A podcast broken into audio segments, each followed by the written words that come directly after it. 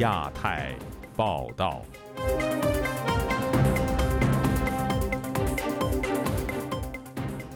各位听友好，今天是北京时间二零二三年二月四号星期六，我是佳远。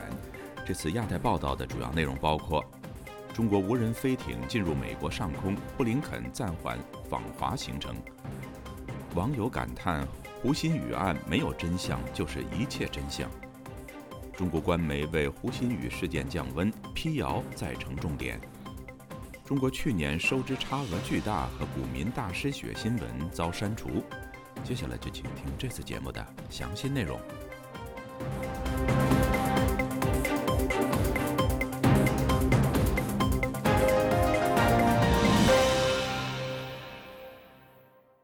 美国近日在本土上空侦测到一个疑似中国的间谍气球。美国国务院三号宣布延后国务卿布林肯的访华计划。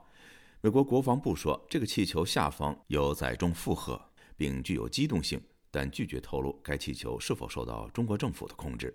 以下是本台记者陈品杰的报道。美国国防部的发言人二月三日在记者会上说，这是一个侦察气球，目前这个气球继续向东移动，高度约为六万英尺，仍在美国大陆的中心上空，但是他拒绝透露美国是否知道中国有没有积极控制这个气球，并说考量气球下方的有效负荷可能造成的伤害，决定不将气球击落。We know this is a Chinese balloon and that it has the ability to maneuver. 我不打算谈论任何可能的具体情报。我们知道这个中国气球具有机动能力，气球改变了航线，这就是国防部监视它的原因。同时他重申，中国气球出现在美国领空已经违反了主权和国际法，国防部将持续密切监视。他也证实，这并不是第一次发生类似的情况。这颗气球不仅让美国的国防部抱持担忧，也让美国政府取消了睽违已久的外交访问。美国国务院一名不具名的资深官员在周五的简报会上就证实，国务卿布林肯将推迟原定本周末的访华计划，因为不希望间谍气球限缩了美中两国的会谈内容，现在并不是个好时机。这位资深官员说，我请同事代读他的说法。我们注意到中国表示了遗憾，但这个气球出现在我们的领空，显然侵犯了我们的主权和违反国际法。发生这种情况是不可接受的。在与我们的跨部门合作伙伴以及国会协商之后，我们得出的结论是，目前的条件不适合国务卿布林肯访问中国。长期研究中国军事的美国亚洲协会政策研究所高级研究员莫里斯就告诉本台，我请同事代读。气球经常用于天气跟踪和环境监测，但它们有军民两用的能力，且各国通常只在国际领空运行。因此，中国气球越过美国领空，并在美国领空徘徊，值得注意且令人担忧。在本周五稍早，中国外交部网站发表声明说，这艘无人飞艇来自中国，属于民用性质，用于气象等科研。因为受到西风带的影响，导致这艘飞艇严重偏离预定的航道。这一个消息加剧了美中紧张局势，美国参众两院议员纷纷在推特上发文，要求拜登政府做出强而有力的回应。美国众议院议长麦卡锡就呼吁拜登不能保持沉默，并要求召开得以听取美国行政部门机密情报简报的八人帮会议。自由亚洲电台记者陈品杰，华盛顿报道。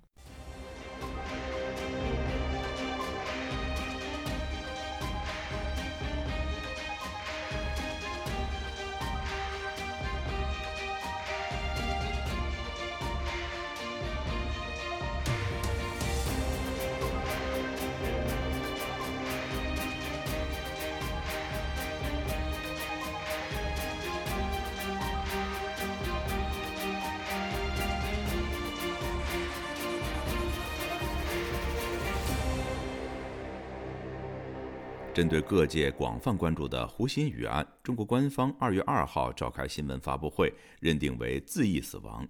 虽然官方试图通过这次通报针对外界关注的一些焦点进行辟谣，结果却激起民间更强烈的质疑声浪。目前人们对官方的说法提出了哪些主要的疑点，而官方又是如何应对的呢？以下是本台记者凯迪的报道。二月二号，在江西上饶市铅山县召开的胡鑫宇事件调查情况新闻发布会上，江西省公安厅副厅长胡满松在会上作出信誓旦旦的宣布，认定胡某宇系自缢死亡。尸体发现地系原始第一现场。不过，大多数网友对这些官方说法并不买单，更有网民以歌曲方式表达质疑。一根那细鞋带儿就能把自己吊起，问问世间谁能有如此勇气。针对部分网友聚焦的主要疑点，本台记者汇总如下：疑点一，警方通报指胡鑫宇失踪当天录制的两段音频清晰表达了自杀意愿，并说录音内容不存在人为合成篡改情况，但警方只将两段声音以文字方式公布，却并未公布音频。同时，胡鑫宇的死亡照片也不公布，外界质疑其原因何在。疑点二，警方通报指粮库围墙高约五米，内部主要区域装有视频监控，门口门卫二十四小时值守，并有护院犬，未经许可禁止进入。案发中心现场北面围墙有一渣土堆，低于围墙一点五米。渣土堆和围墙间有两棵树木高于围墙。外界质疑胡鑫宇是如何躲过监控发现这一地点的。如果他已事先踩点，那就应找出他去过此地的证据。广州一位不愿透露姓名的王先生告诉本台，可以说是一个自杀中的奇才了，躲过那么多的监控，几乎是飞檐走壁一样，简直是匪夷所思，你知道吗？疑点三，胡鑫宇失踪案，官方只花了一天不到的时间就完成尸检。国内网络大 V 宋祖德指出，一百多天的尸体是不可能用血液、指纹之类做 D N A 检测，只能与其父母的骨头或牙齿做对比检测，而这样的鉴定报告至少要一个星期。疑点四，两根鞋带是否能承载吊唁重量？虽然警方解释说，胡鑫宇自缢使用的白色鞋带是涤纶材料，最大承载重量八十五公斤，但自媒体人张天亮教授则指出，胡鑫宇若是从高处纵身一跳勒死自己，其瞬间拉力应是体重的三十倍，鞋带根本无法承受。因为网友对此案提出的质疑还有很多，这里无法一一列举。面对外界质疑，中国官方目前已启动了维稳机制，包括删帖、封号，还有人被控造谣而被捕。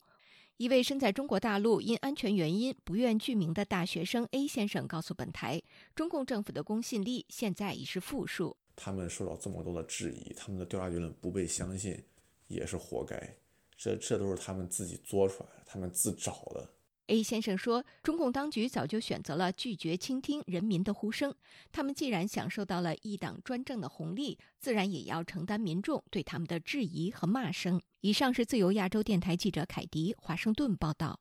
随着江西学生胡鑫宇死亡事件的公众质疑日趋强烈，中国互联网主管部门国家网信办日前通报，当局已经针对各大网站平台的二十五万多条信息标注了所谓的谣言标签。而官方媒体更呼吁民众要对事件的调查结果保持理性。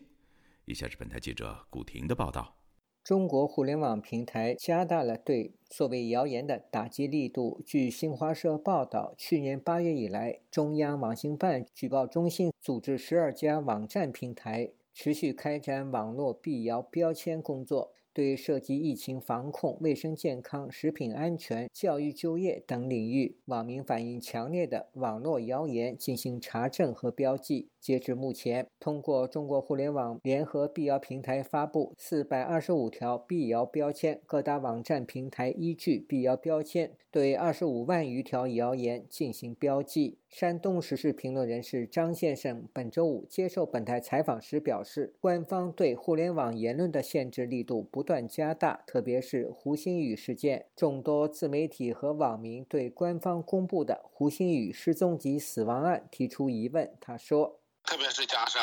这个胡鑫宇案件以来，这个网络的爆发啊，呃，现在看来一定会兴起一股啊新的这个对网络打压的风潮。这主要还是保护官方的一言堂的这种网络言论了，以官方发布为主。新华社引述中央网信办举报中心负责人说，网络谣言标签工作是整治网络谣言乱象、晴朗网络空间的重要举措，二零二三年将继续推进网络辟谣标签工作。张先生说，当局此举严重伤害了网民自由表达权。这个老百姓非常受伤害，一个方面对官方这种不信任啊，对于疫情期间呃专家言论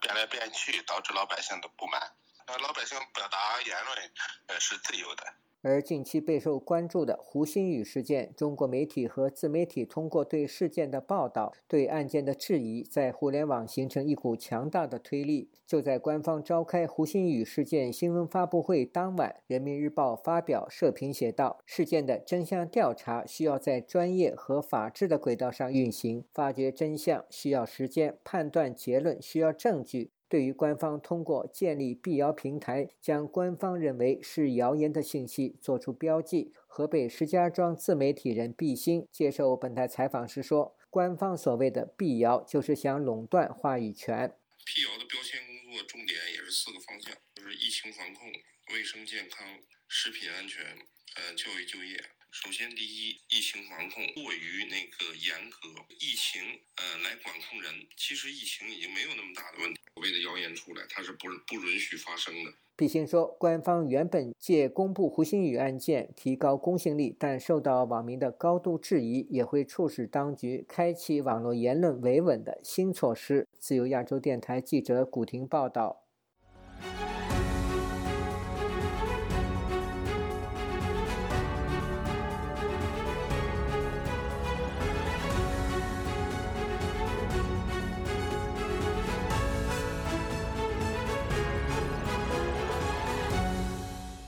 中国去年全年财政收支差额近九万亿元，这一数字超过疫情爆发的二零二零年，创历史新高。与此同时，中国股民也大失血。中国知名财经网站同花顺二号致歉表示，以上信息有误，已经删除，但该新闻此前是引述央视的报道，而且目前已经查不到了。详情请听记者黄春梅发自台北的报道。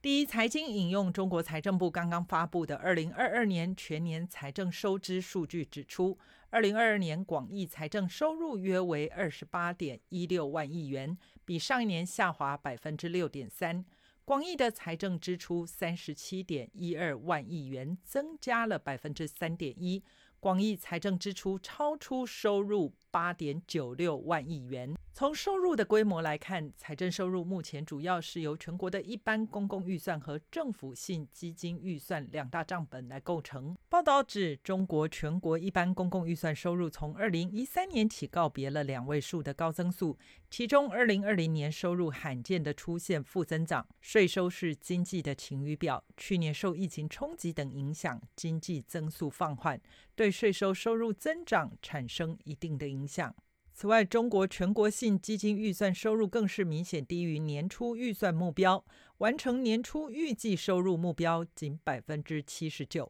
不过报道也说明，如果将未统计在内的调入资金、政府债券收入、结转结余等纳入，最终财政收支能做到平衡。中国国库收入锐减，小股民也软囊羞涩。中国一个专门提供行情显示分析和交易的同花顺财经二日发文致歉称，今日本微博发布的二零二二年超过 百分之九十二 的股民亏损相关微博信息有误，现已删除。每日经济新闻报道同花顺微博此前报道，央视经济半小时对 七十六点四六万名股民进行调查显示，二零二二年有 百分之九十二点五一 的亏损，只有 百分之四点三四 的人获利。因为长期在股市煎熬中，股民的精神状态普遍不佳， 百分之二十三 会因为亏损感到崩溃， 百分之三十三 感到焦虑， 百分之二十九 出现了抑郁的症状。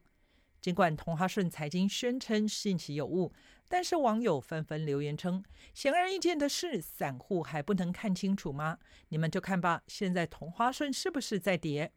同花顺财经挑在深夜发文致歉，还是影响到股价表现。同花顺周五股价下跌约 百分之零点七。 自由亚洲电台记者黄春梅台北报道。美国社交平台 Damos 在中国区上架仅一天后，本周五即被下架。中国网信办指称该软件含有所谓的非法内容，但有网民认为当局此举是因为尚未掌控软件的后门，以及该平台允许用户匿名注册，可规避信息审查。以下是记者古婷的报道。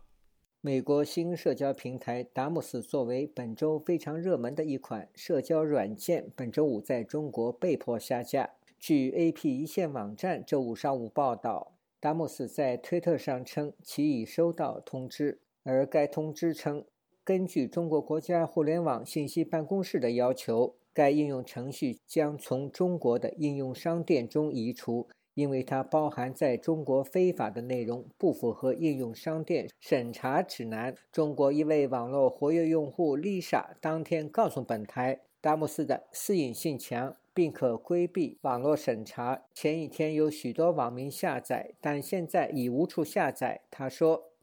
新的推特 D A M U S 在国内你闹了一天，然后今天就被下架了。看了微信群讨论了两天了，上了一天就下架了。网信办下架是因为没有办法监测网民的谈话内容。对的对的，今天下架，昨天上架，今天下架。达姆斯属于一款去中心化网络平台，用户可匿名注册及上线，深受欢迎。此前一天消息称，达姆斯上线不到两日，已登上美区应用商店免费社交平台的前十排行榜。据报，达姆斯下载量超过了 Signal、微信等知名社交应用。美国邻近计划揭秘者斯诺登曾在达姆斯上发文表示，在推特上看到一些人抱怨并因此而卸载，我非常不认同这种行为，希望能在这里看到更多的中文。上述消息在中国微信圈热传，有网民说达姆斯最大的特点是聊天内容可以规避网络监控。另有网民留言，网信办光速下架了达姆斯，侧面证明这个社交软件的三无特性是真实的：无人知道你是谁，无人能发现你在哪里，无人能删你发的帖。十年前，谷歌、推特、油管等境外社交媒体拒绝与中国官方合作，提供后台及分享客户隐私，被迫撤离中国。自由亚洲电台记者古婷报道。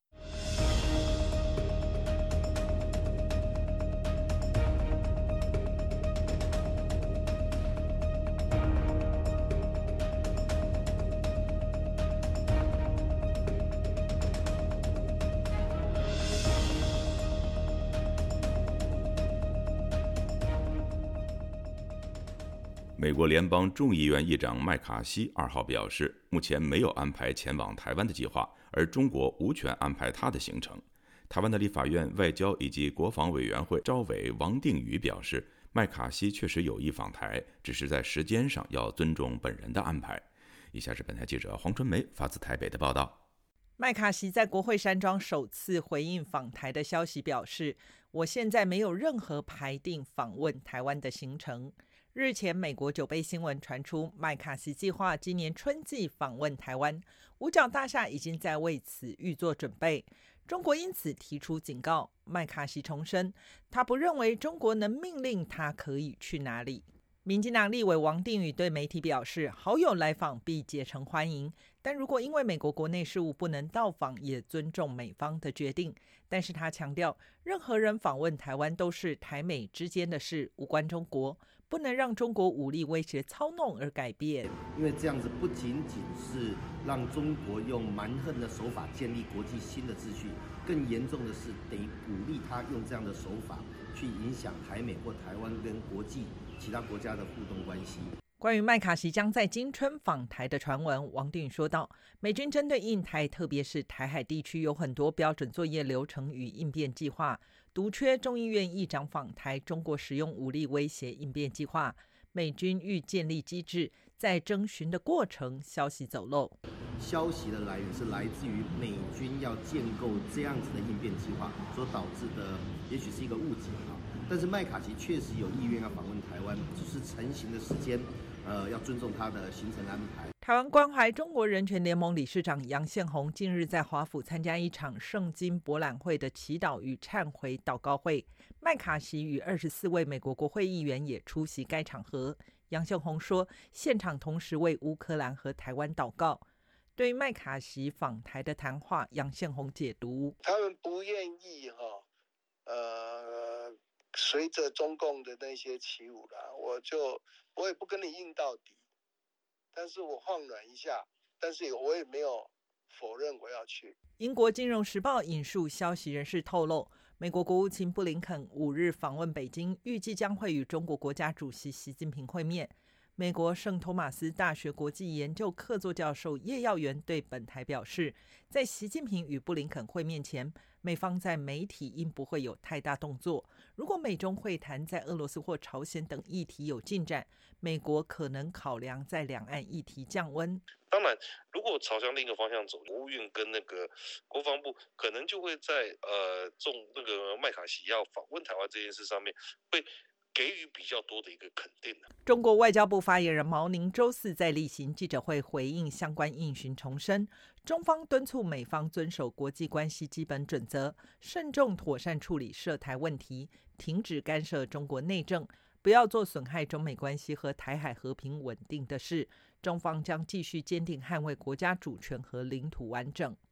自由亚洲电台记者黄春梅台北报道。日本学者熊仓润的《新疆》一书在台北发布了繁体中文版。熊仓润认为，中共在新疆的同化政策与纳粹德国对犹太人实施的种族灭绝有根本不同。他说，具中国特色的种族灭绝实际是文化种族灭绝和纳粹进阶 二点零 版。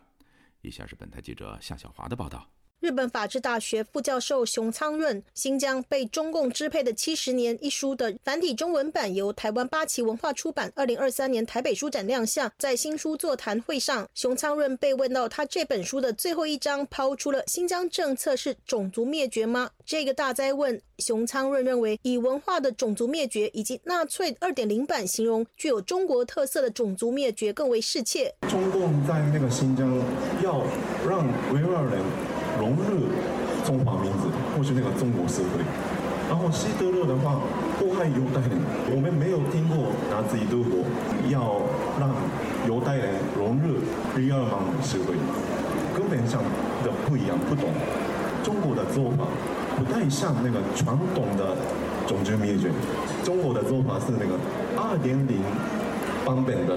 种族灭绝，具有中国特色的种族灭绝。熊仓润指出，中共对维吾尔人加强节育和鼓励接受绝育的手术，符合种族灭绝公约的第二条。但是过去对于汉族也有一胎化的政策，而种族灭绝一词会令外界想到二战希特勒将犹太人关进集中营大屠杀。如今七十年前的种族灭绝的概念已经不足以概括中共在新疆高压统治的全貌。熊仓润提到，习近平上台加强在新疆推行汉语教育的普及化，以及中华民族共同体意识的铸造和伊斯兰教中国化等同化政策，另外还有结对认亲等政策，都是非常严重以及荒诞的人权问题，更类似对维吾尔民族文化的改造以及汉化，以至于灭绝。语坛的日本产经新闻台北支局长石柏明夫也提到，如果说我们把新疆问题用个种族灭绝的话，那么我们香港怎么办？我觉得一个是共产党一党独裁政权的问题，第二呢，中华文化、中华思想，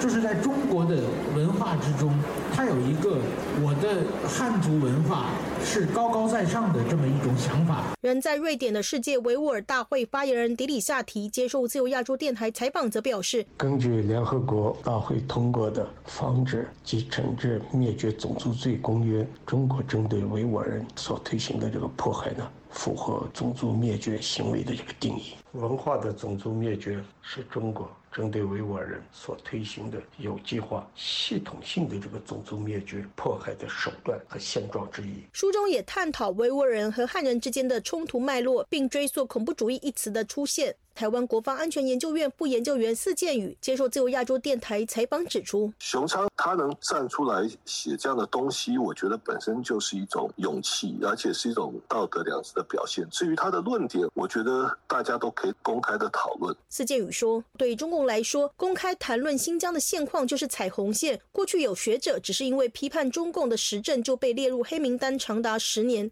自由亚洲电台记者夏小华、陈俊杰台北报道。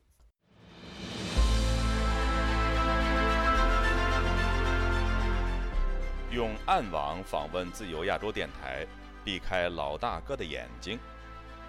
为了协助读者能够安全地获取被中国政府封锁的新闻，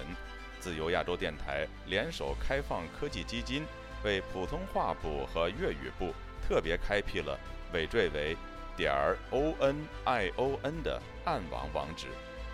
中国大陆的读者可以借助此网址匿名访问本台。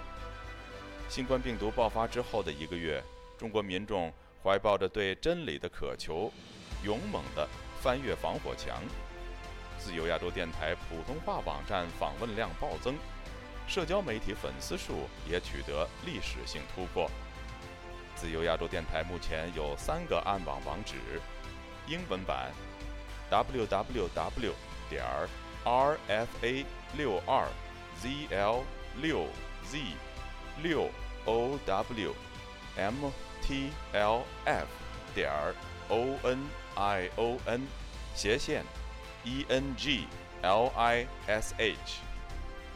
普通话版 www 点 rfa六二 zl 六 z 六 owmtlf 点 onion 斜线 mandarin， 粤语版 www 点 rfa 六二 zl 六 z 六 owmtlf 点 onion 斜线 cantonese。 中国已经连续四年被美国人权组织自由之家评为侵害网络自由最严重的国家。为了抗衡中国政府的高压封锁，自由亚洲电台如今也加入一些其他国际媒体的阵营，为公众提供暗网入口，以浏览最新疫情消息和其他敏感新闻，包括香港民主抗争运动、维吾尔人和西藏人等少数群体所遭受的严酷迫害。读者可以使用基于火狐的洋葱浏览器匿名访问以上网址。该浏览器最初由美国海军研究实验室设计，可以通过像洋葱一样的多层加密结构，屏蔽互联网用户的地点和身份，绕开政府的审查和监控。